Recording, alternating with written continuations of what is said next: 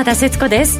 この時間はきらめきの発想投資戦略フェアをもっと楽しむラジオをお送りしてまいります。え今日は和島さんと内田さんがお休みということで私がアシスタントとしてお送りさせていただきます。それでは本日のゲストの方ご紹介いたします。現役ファンドマネージャーの石原淳さん。こんにちは。こんにちは石原淳です。よろしくお願いします。よろしくお願いします。そして世界的著名投資家ラリー・ウィリアムズのパートナーでいらっしゃいます成田博之さんですこんにちは。どうもよろしくお願いします。よろしくお願いいたします。この3名でお送りしてまいりたいと思います、えー、まず直近のマーケットについて伺っていきたいんですけれども石原さん、はい。まあ、日経平均株価もそうですね。久しぶりに1万9000円台回復して。まあ、あの、ここからの動きが非常に重要で、まあ、今年はですね、あの、本当にこれ今日ラリーの特集なんですけど、はい、ラリーの、まあ、言ってる7の年の循環ですね。これニューヨークダウが今のところその通り動いてると。で、まあ、ここからまあ、あの、強弱を表してるわけじゃないんですけど、はい、ラリーのその、えー、予測値っていうのは、その、大暴騰するとか大暴落というんじゃなしに、相場の循環を捉えるラインを出してるんですけどね。えー、それがここから、上がっていく形にね成田さんそうですね。ということで果たして本当にそうなるのかと、はい、であのそうならなくても間違ってることが分かったらいいんで、私はここから12週間のね、はい、動きっていうのは非常に注目してるんですけどそうなんですね。成田さんいかがですか？そうですね。今ちょっと重要なえーまあ、4月末、5月頭ってそのサイクル的に非常にいろんな市場の転換が来るんですよね、はい、ですからまあ非常に重要なポイントに近づいてるのかなっていう気がしますね。はい。そういう転換点もその今回のラリー特集ラリー・ウィリアムズの見解で予測することができるということなんでしょうか。はい、えー、それではこの後ゆっくりですね伺っていきたいと思います。まあこれからの相場というのも気になるところなんですけれども、えー、今日の番組は投資家にもファンの多いラリー・ウィリアムズの足元の見方、そして2017年の見通しについて石原さんと成田さんお二人にじっくりお話を伺ってまいります。どうぞ最後までお付き合いください。この番組は投資専門出版社として投資戦略フェアを主催するパンローリングの提供でお送りいたします。さあ、石原淳さんと成田博之さんをゲストにお招きした本日のきらめきの発想ですけれども、その先ほどから出ているラリー・ウィリアムズさんは世界的にもファンが多いということなんですが、教えてください。どのあたりがすごいんでしょうか？いや、それはラリーはですね、もう私がデビューしたのは1986年ぐらいなんですけど、はい、当時もテクニカルとかね、今、今でいうアルゴリズム取引なんて言ったら、はい、まあ、白眼視されてたわけです。今や、ファンドのね、運用の、それがメインになってるんですけど、まあ、人工知能までいってるわけですけど、はい、もう遊んでるのかと、私はコンピューターいじくってるとですね、遊んでるのかって言われた時代だったんです。そうなんです、ね、で日本でそれこそボリンジャーバンドとかそんなもんまだ全然なくて、えーまあ、非常に投資後進国だった時代にですね、もう彼は、えー、結構時代の先を進んでたんですね。えー、何がすごいかと言ったら、コンピューターで過去のデータを検証して、はい、で、それの確率にかけるというやり方なんですね。で私は最も影響を受けたのは、ボラティリティブレイクアウトと。はい、要するに、まあ、移動平均から何パーセント抜けたら、えー、買いだ売りだと、うん、で、それを過去のデータを検証して、確率にかけてやるというやり方なんですね。はい、で、もう一つ今日、まあ、これ、ラリーの本持ってきたんですけど、まあ、ユーストの人はそう、あのー、見ていただきたいんですけどね。ラリー・ウィリアムズの相場で儲ける方と。まあ、これ今、絶版になっちゃってるんですけど、はい、まあ、この本読んでですね、いろんなトレードのアイデアを、まあ、学んだと。だから、まあ、日本で言うとですね、大体相場の見方って万年強気でね、いつかは上がるっていう話しかないわけですけど、まあそうじゃない、相場というのを事業として捉えたときに、どういうふうな運用していくかと。いう視点を与えてくれた投資家なんですね。そうなんですね。うん、あの、成田さんは、はい、えー、パートナーでいらっしゃるというところなんですけれども、うん、えー、常に、えー、ラリー・ウィリアムズの翻訳をされてらっしゃる、ね、そうですね。日本ではそういうあの翻訳ですとか、えー、まあ、数年前までは日本に来て講演してたので、えー、まあ、それのお手伝いですとか、はい、まあ、あと通訳したりですとか、もともと通訳をする予定ではなかったんですけども、そうなんですか、はい。通訳のことを頼んで、はいやるとですね。相場わかんない。そうなんですよ。業界用語がわかんなくて、はい、あーとうーとか言われてですね。用語みたいなもんだ。時間だけが過ぎてって、えー、あとはクレームしか来ないっていう。的な言葉が出てこないと。それがちょっとまずいんじゃないかっていうことになって、はい、で、で、初めて僕通訳をしたっていうことですね。それまでしたことなかったですね。いきなり翻訳家と通訳家になっちゃったと。でもその通訳をされたっていうことは、ラリーさんすごく近かったわけですよね。そうですね。もう今、石原さんのおっしゃったような感じで、僕も銀行時代に、そのシステム売買っていうものに出会った時には彼のあの、書籍ですとか、セミナーっていうのがやっぱり、あの、まあ、すべてにおいてリードしてましたね。だから、私の世代なんかに言うと、ラリーと、あとワイルダーですね、最初は。まあ、それがテクニカルアナライシスの、まあ、まあ、彼らの本がバイブルだったということなんですね。えー、そうなんですね。はい、で、そのあたりをですね、詳しく、えー、お二方に伺っていきたいと思うんですけれども、あの、今、個人投資家の皆様にもですね、うん、あの、ラリー・ウィリアムズ情報を送っているということなんですが、まずその、ラリー・ウィリアムズのことを詳しくご存知のお二方にですね、えー、ラリー・ウィリアムズのその投資手法について、えー、ご紹介いただきたいなと思ってるんですけれども。うん、はい。まあ、あの、ラリーはもともとその、テクニカルという分野で名前はすごく知られてるんですけど、はい、本人はあのコテコテのテクニカルとかプログラマーではなくてですね、はい、どちらかというと、まあ、マーケットを分析して、うん、で条件が整ってやるそのあのコンディショナルトレーダーって自負してまして、はい、まあ、条件が整わないとやらない、うん。でコンピューターの売買をやってたことは事実なんですけども、はい、まあ、どちらかというと、それよりもあの時給の関係ですとか、はい、タイミングのサイクルですとか、はい、そこに重きを置いてトレードするタイプです、ね、だからラリーはね、あの僕ら親和性というか、それを感じるのは、彼はあのコンピュータープログラマでなくあでもないし、数学者でも物理学者でもないと。もともと芸術型の人ですよ。はい、そうなんですか。うん、な別に数学者というわけではないんですけど、はい、まあそういうことを相場の世界にまあ導入したということなんですよね。はいうん、で、相場を突き詰めていくと、まあ今日のまああの予測がこれからいろいろ出てきますけど、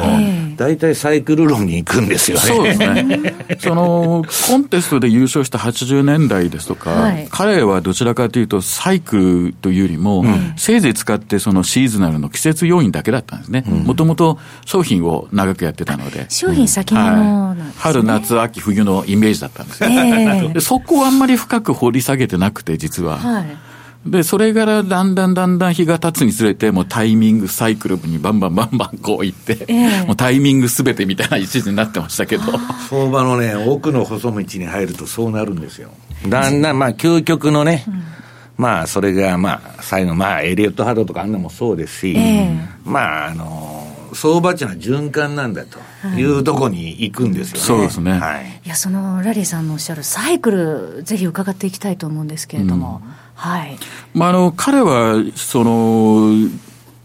そうですね、1960年代の初めぐらいにデビューしてて、まだ学生の時ですかね、彼自身が。学生の時にデビューされたんですか、はいで、まあ、やり方が分からなくて、でいろんな方からあの、まあ、聞いて分かってたのは、その季節性っていうのがもうずいぶん前から知ってて、はい、で、そこは確かにポイントであったんですけども、はい、やっぱりそれ以外のところですよね。うん、で、どうやって動くのかとか、まあ、時給の関係だとか、はい、実は COT っていうその、あの、アメリカで出されるレポートがありますけども、それはもう60年代からもう使ってて、で彼が知ってるっていうよりも、他の人から聞いたんですよね、で当時は週1じゃなくて月1だったんですよ、はい、それでもやっぱりない情報を、まあ、需給分析ですね。そうですね、需給分析をしてたので、えー、当時はその1か月1回でも十分足りてたのが だんだんもう競争が厳しくなってね、どんどんどんどん昔はね、本当にあのまだ80年代とか90年代楽だったんですけど、94、5年頃からガラッと変わったんです。うん、でもう2000年で、アルゴリズム取引の進化っていうのは、あの、当時ニューラルネットとかね、カオス理論とかいろんなのが出てきて、向こうのフューチャーマガジンでもそれが取り上げられて、はい、ものすごい設備投資、各銀行とかがして、まあ大体失敗に終わってるんですそうですね。一、え。え、回目はうまくいかないですね。ええ。はい、だけど、今やね、本当に人工知能とかそういうのが主流の時代になってきてると。うん、ただ、個人投資家が、そこで、同じ土俵で勝負しても無理だと。いうことなんですね。だから違う方法を探していかないといけないと。はい。そのラリー・ウィリアムズの手法を、えー、個人投資家のわれわれにも、うん、えー、実際にだから、あの成田さん、今日チャートあの予測の持ってきておられるんで、はい、あの見てもらった方が早いと思うそうですね、では、成田さん、ご紹介いただいてもよろしいでしょうか？はい。まあ、あのー為替ですと、このユーロの1ページ目ですね。無料公開。無料公開してますね。パンローリングのホームページにだけ載ってると、ユーロの1年分の予測だけ、はい、あの、無料公開してる、はい、ぜひ皆さんホームページもね、ご覧いただければと思いますけれども。まあ、あのーピークとボトムのところが、まあ、ポイントになってきて、はい、このサイクルのあのトレンドっていうことは実はあまりメインではないんですけども、はい、まあ、縦線で引いてるのが、ラリーが、まあ、ここら辺が重要だよっていうのがありまして、えー、まあ、2月の15ですとか、はい、3月1日、最近ですと4月の17ですかね。はい、まあ大事ですよと。うん、で、まあ2ページ目の資料を見ていただくと、はい、実際のこのユーロの、えー、通貨先もですね、ユーロドルでもほほぼ同じですけど、えー、の結果が出てます。はい、で、縦線がまあ2月15、3月1日、4月17と、はい、まあ予測されてた転換ですよっていう。うん、で、まあ実際見てもらうと、まあ大体似たようなところにですね、うん転換は来てるんですよね。あ、本当ですね。はい。ただこれすごいっていうのは、これ1年、まあ、だまあ、12月の終わりですよね。に、発表してるんですよね。だからユーロはね、フラン、もう崩壊だとかね、フランスの選挙でうんぬんだとか、まあ散々言われてるわけですよ。で、ファンダメンタルズで言ったらみんな売らなきゃダメだと。なんか売られすぎぐらい。ラリーって全く逆のことを言ってるわけですよ。はい、そっちの方がだから正しいと。で、それはね、ファンダメンタルズは後からついついてきて、えー、ユーロはね、今やテーパリングとか利上げの出口の方向に向いてるから、そうなっちゃうんですよね。そうですね。おっしゃる通りですね。そうなんですね、そうすると、これから見てると、ラリーさんはじゃあ、下がったところか、変えていっていってみていいんでしょうか、まあ、たまたまそういうように見えますけど、はい、まあたまあ、たまたま分析しているそのサイクルのタイミングと、はい、まあ、今、石原さんがおっしゃったような、まあ、ファンダメンタルの動きが、まあ後でこうマッチしてきてるんですよね。でね、これはまあ1年分のやつを去年に発表してるわけですから。12月に発表してるということですね。当然、あの波動が変わってきたり間違っていったら、相場っていうのはエリオット波動でも何でもそうですけど、これはフェイルしたと失敗したっつったら修正していくんです。ちゃんと修正それを、ラリーは、あの、ラリー・ウィリアムズの週間マーケット分析と、まあ、ラリー TV っていうのはあるんですけど、それを、あの、日本の投資家にも、あの、見られるように、成田さんがですね、はい、毎週毎週ですね、翻訳して、テキスト版とですね、ビデオ版と出してですね、そうですね、二つ。えー、個人投資家に提供してると、非常にありがたいサービスが、まあ、配信されてじゃあ私たち個人投資家もラリー・ウィリアムズさんの毎週そのラリー TV というところで見解が伺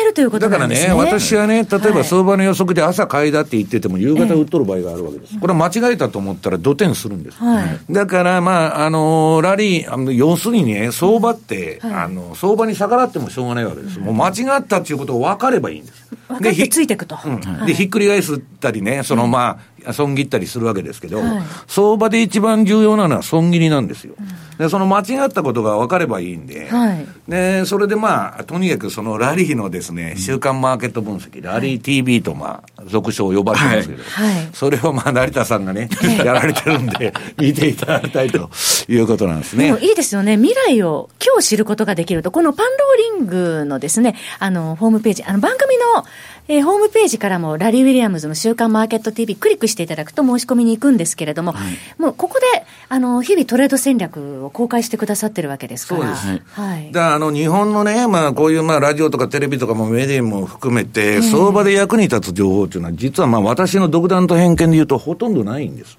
ほとんどないんですけどね、はい、パンローリングっていうのは、まあ、あの、褒めるわけじゃないですけど、採算度外視して、非常にいい本とか、まあ、いい投資家のレポートを販売してるんで、これは採算度外視じゃないとできない良心的ですよね。だからアリゴ、はい、アルゴリズム取引の方法だってね、その、ロバート・パルドっていうのが書いたアルゴリズム取引入門っていうのを読んでからしかやったらいけないんですけど、はい、そんな本全然売れてないんです。売れてない。で、普通だったら出さないんです、どこのしょあのあの出版社もね。はい、そこを、そういういいのがたくさん出てるんです。はい。ですのでね、ぜひその書籍もね、ずらっとラインナップご覧いただいて、はい、それで組み合わせて勉強していただければ、なおいいってことですよね、まあ、とりあえず、まあだから、相場の実践という意味では、ラリーが一番実践的です、そうですね。もう毎週のラリー TV、後であのキャンペーン価格もね、ご紹介したいと思いますけれども、うん、今、ユーロについて、成田さんにお話しいただきました。うん、やはりその日本円についてもちょっと、そうですね。お話しいただきたいなと思いますが。石原さんがおっしゃったように、その、はい、こう間違えるっていう例を、と、まあ、たまたまですね。修正の。はい。はい、日本円のこの、まあ、3ページ目のこのナチュラルサイクルっていうのは、まあね、先月、あ2016年の末に発表になってるんですけども、はい、まあ、これで見ますと2月の6日以降にまあ円高になってきます。はい、あごめんなさい、円安になっていくと。円安になっていくと。えー、これ通貨先物ですんで、ドル円じゃないんで、はい、えー、下がってくるイコール円安ですね。1円いくらの値段が出てんで、上がったら円高と。はいで、まあ、実際その、えー、チャートとして出てるのが、えー、価格がこの4ページの資料ですけども、はい、確かに2月の6日を機にですね、はい、一時円安の方に3月の中ぐらいまで行ってるんですよ。えー、ところがそこからですね、円高にこういっちゃってるんですね。そうですね。円高になってますよね。はい、でドル円で見ると、まあ、ドル円のチャートですと逆に下に行くわけですけれども、えーまあ、この辺がですね、ええ、やっぱり、あのー、3ページのようにですね。怒ってますね。はい。円高になってるだろうっていうふうに、こう、はい、怒られてしまうんですけども、え、まあ、あのー、今ご紹介あったそのラリー TV のですね、はい、内容を抜粋してきました。で、6ページの方の資料を見ていただくと、はい、これ3月18日付のラリーの,、あの放送では、やはりまだ円安に行くよと、ずっと言ってるんですよ。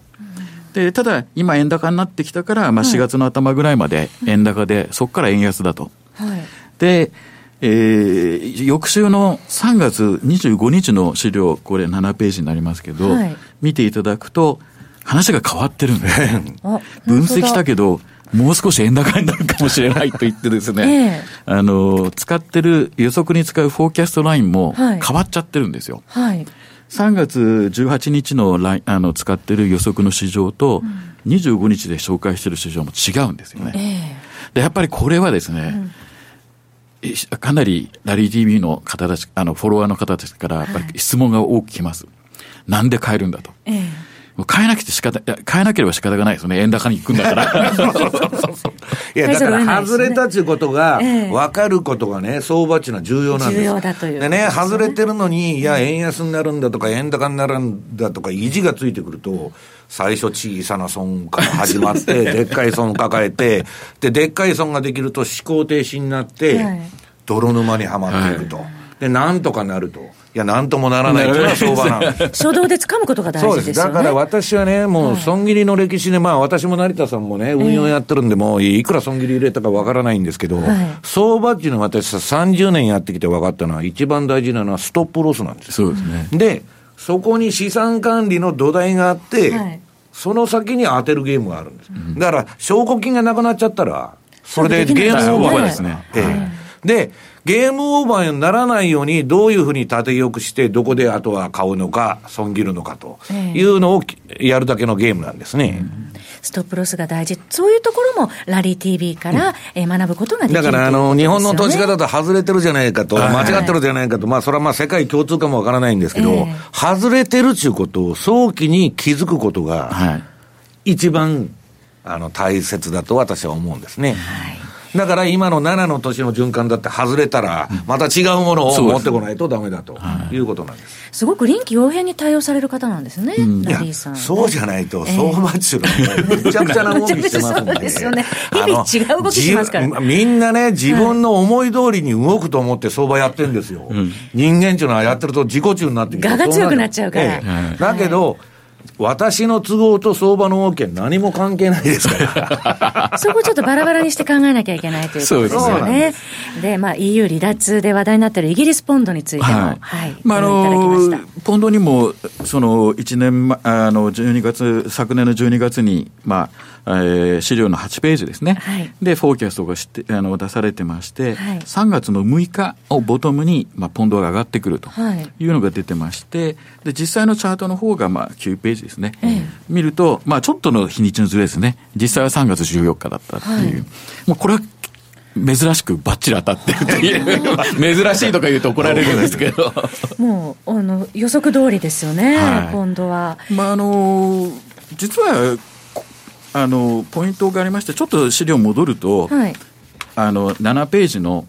あの円のですね、はい、えー、資料を見ていただくと、はい、3月25日にチャートの下にシーズナルっていう季節性のですね、ええ、周期が出てます。はい。これ季節的に見ると、これ円安がやっぱり4月の頭まで続いてるんですね。過去のデータを見ると。え、ところが円高になってるんで、はい、つまりトレンドが強いってことですね。うん通常通りじゃないんで。逆に言えばね。はい。はい、僕、彼と知り合った90年代からこのシーズナルっていうのを見せてもらって、はい、非常に失礼だったんですけども、えー、彼に確か2003年かなんかにですね、外れてもらった方が儲かるって言ったんですよ。うん、っていうのは、シーズンに逆行してるとトレンドが強いんで、強いんですよね。後から乗っても儲かるんですよ。えーうんそうですよね、そのサインに合わせて乗っていけばいいわけですね。だから外れてるっていうことが分かるっていうことは重要だっていうのはそういうことなんですね。ただまあ、まあ、購入者はですね、あんまりハッピーではないので、外れてるじゃん。って言われる。そうそうそう。えそして成田さん、そのラリー・ウィリアムズは、えー、商品先物がスタートだったということ、そうですね。ことですが、砂糖についても、今、シュガー持ってきていただいてますけれども。はい、まあ、ニューヨークの砂糖のフォーキャストが、はい、えー、出てました、これ10ページですけども、はい、えー、2月の8日ですかね。をポイントに、まあ、価格が下がってきて、はい、4月の18、えー、1週間ぐらい前ですかね、えー、にボトムをつけると、うん、で実際のチャートが11ページの資料ですけれども、はい、これも珍しくて、ドンピシャなんです珍しくて、本当、ドンピシャで来てますよね、実際の動きっていうのは。はい、えー、ということで、今、成田さんから、フォーキャスト2017の日本語版の、えー、抜粋して、えー、お話しいただきましたけれども、はい、日経平均についても、えー、ご用意いただいてますけれども。そうですね、まああのいろんな、まあ、情報をこう発表させていただいてるんですけれども、えー、まあ、本来であれば購入者だけのあの情報だと思うんですけども、はい、意外とラリーはその辺気にしないところもありまして、あの必ずしも一つの動きがずっと続くということではないと、はい、一つのその例が、この日経のフォーキャストで、資料ですとこう13ページになるんですけど、はい、まあ、ちょっと前まで日本は、まあ、GDP 第2位で、今3位になっちゃってるわけですね。えー第2位ってどこかっていうと、これ中国。で中国ってなかなかいやらしくて、数字が、統計がちょっと当てにならないんですよね。ただ、唯一分かってるのは、銅の消費は、彼らは大体40%ぐらい消費してるって言われてまして、銅の価格の影響をまあ、景気の先行指標ですよね、銅は。はい、実はその銅の価格を使って、日経を予測しているのがこの13ページこれがだからラリーの真骨頂なんです。商品、ええ、他市場との相関でフォーキャスト予測ラインを出すというあれなんですね。ドル円もそうですし、え、もうみんな他の市場とうんぬん合わせてくるというやつなんです。相関性のあるものを合わせて、はい、ということですね。ただタイミングがずれるんですよね。うん、だからこそ予測に使えると。はい、そこらがやっぱり非常に珍しいやり方ですよね。ビジュアルに見せるんで。ラリーならではのフォーキャストですよね。はい、えー、そして次のページで、実は銅の価格が下がってきて、はい、で、日経も下がってきて、そこまで一緒だったんですけども、えー、銅価格は一時上がって、まあ横ばいに戻ってたんですけど、えー、日経は下がってきてしまった。ったと、はい、言ったときに、当然その、この市場のその影響度がちょっと違うんじゃないかと。言って、最近発表しているのがこの資料の14ページで、これ新興市場の指数ですね。日経平均と新興市場の指数で、はい、新興市場ね、このところ、買われてますけど新新興市場になっちゃった これ、あの、新興市場に柔軟ですね。進出しているのが、実は日本企業なんですね。はい、それがあって、えー新興市場の影響というよりも、実は日本の今の工場とかっていうのは、日本アジアですよね。それが先行してるっていうので、こっちを引っ張ってきてるっていう。なるほど。理由はあるんですよ、一応。はい。理由に基づいて、やはりその、他市場との関係のフォーキャストラインというのも、やはり描いてるということですよね。まあ、この新興市場の予測を使ってると、実は先週、今週の頭ぐらい、あ、まあ先週ですね。ええ、日経のボトムだっていうのが出てたんですよね。ははい、そういうことですね、石原さん、ね、今、成田さん、ご紹介いただきましたけれども、うん、このだから、見方はまあ彼独自のですね、えー、まあ、よその市場で、はい、えー、似てる動きを探してきて、はい、探してくるだけじゃなくて、うん、彼はサイクルが分かってるんで、はい、何何日ずらしゃ合うと。うんいうのをやるわけですね。そうですね。で、一目均衡表とかあんなも全部ずらして、まあ、雲だとかなんだかずらしてるだけなんですけど、はい、そういうオシレーター的な使い方じゃなくて、それをフォーキャストに使ってると。いうのが、まあ、ラリーの、えー、やり方ということなんですよね。はい。だからまあ非常にあの、私はね、昔、天底を、相場の天底を探るのに、はい、えっと、ジョン・ジェイ・マーフィーっていうのは、あの、先物市場のテクニカル分析っていう本を書いてるんですけど、はい、移動平均を半分後ろにずらしゃ、天底が分かると。それはまあ統計学的手法なんですけど、はい、だけど、後ろにずらしてもですね、過去の天底が分かっても、将来わからないわけですよね。で、いろんなまあ我々もずらしたりやり方をしてたんですけど、はい、まあラリーはまあそういう意味ではまあ非常に面白い市場を探していくと、うん、こんなもんと似てるのかと、いうのにまあ気づくということですよね、うん、まさに番組のタイトル通り、きらめきの発想が ラリー・ウィリアムズから得ることができるということですよね。そういうことですよね。はい、あと、ラリー・ウィリアムズ、スペシャルマーケットリポートというのもあるんですよね。はい、はい、本日ご紹介いただき、えー、ご紹介いたしました、えー、今ですね、ご紹介したラリー・ウィリアムズのスペシャルレポートなんですけれども、ラリー・ウィリアムズの週間マーケット分析、通称ラリー TV、先ほどご紹介しました。こちらの会員様には6000円、一般価格1万2000円で提供していますので、えー、ぜひこの機会にですね、ご購読をお願いいたします。えー、そして、ラリー TV もですね、なんとキャンペーン期間中で、4月中ラリー TV お申し込みいただきますと、通常は1万円のところ、5000円で、えー、購読できるということなんですね。来月から、5月からまた1万円に戻ってしまうので、えー、4月中にですね、ぜひお申し込みいただければと思います。えー、そして、で、もう一つ、えー、今週末の29日土曜日にですね、石原淳さんの DVD 出版記念、はい、えー、石原淳さんのセミナーやります、はい、人気の相場で道を開くシリーズ第3弾、DVD 相場で道を開く7つの戦略、トレード戦略編が開催されるということなんですが。はい、今年はもうあの短期の順張り取引がまあ非常にうまくいってまして、まあラリーとの予測とも重ねてやってるんですけど、私もまあさっき成田さんがおっしゃったように、はいあの予測は予測で、はい、ちゃんとした環境が整整わないとエントリーしないと、はい、相場に。で、まあ、このセミナー2時間もあるんでね、私はまあ90年、まあ80年代後半からずっとやってきた、まあこんなことがあった、あんなことがあったという話も含めてですね、えー、ねえー、盛りだくさんでお届けしたいと思うんですけど。はい。石原さんと同じ環境で売買できる技術、使い方解説。あ全くあの売買画面、ね、あの持ってきてるの、あの、普段使ってるのと同じはい、テンプレートを用意してますはい。そうですね。えー、DVD、相場で道を開く7つの戦略、トレード戦略編も好評発売中です。ぜひ、石原さんのトレード手法、あなたの手の中に詳しくは番組ホームページご覧ください。えー、さて、成田さん、はい、今さらっとご紹介しましたラリー・ウィリアムズのスペシャルマーケットリポート、どんなこと書いてあるんでしょうかそんなこと書いてある。中身を教えろ。はい、中身を教えてください。あまりにもユニークな市場なもんですから、はい、まあ、流動性はそこそこあるんで、問題はないんですけども、はい、日本の証券会社さんも2社ほどをですね、はい、提供してるそうです、えー、先物を。はい、ただちょっとやっぱりユニークな商品先物市場としか言えないですね。あのね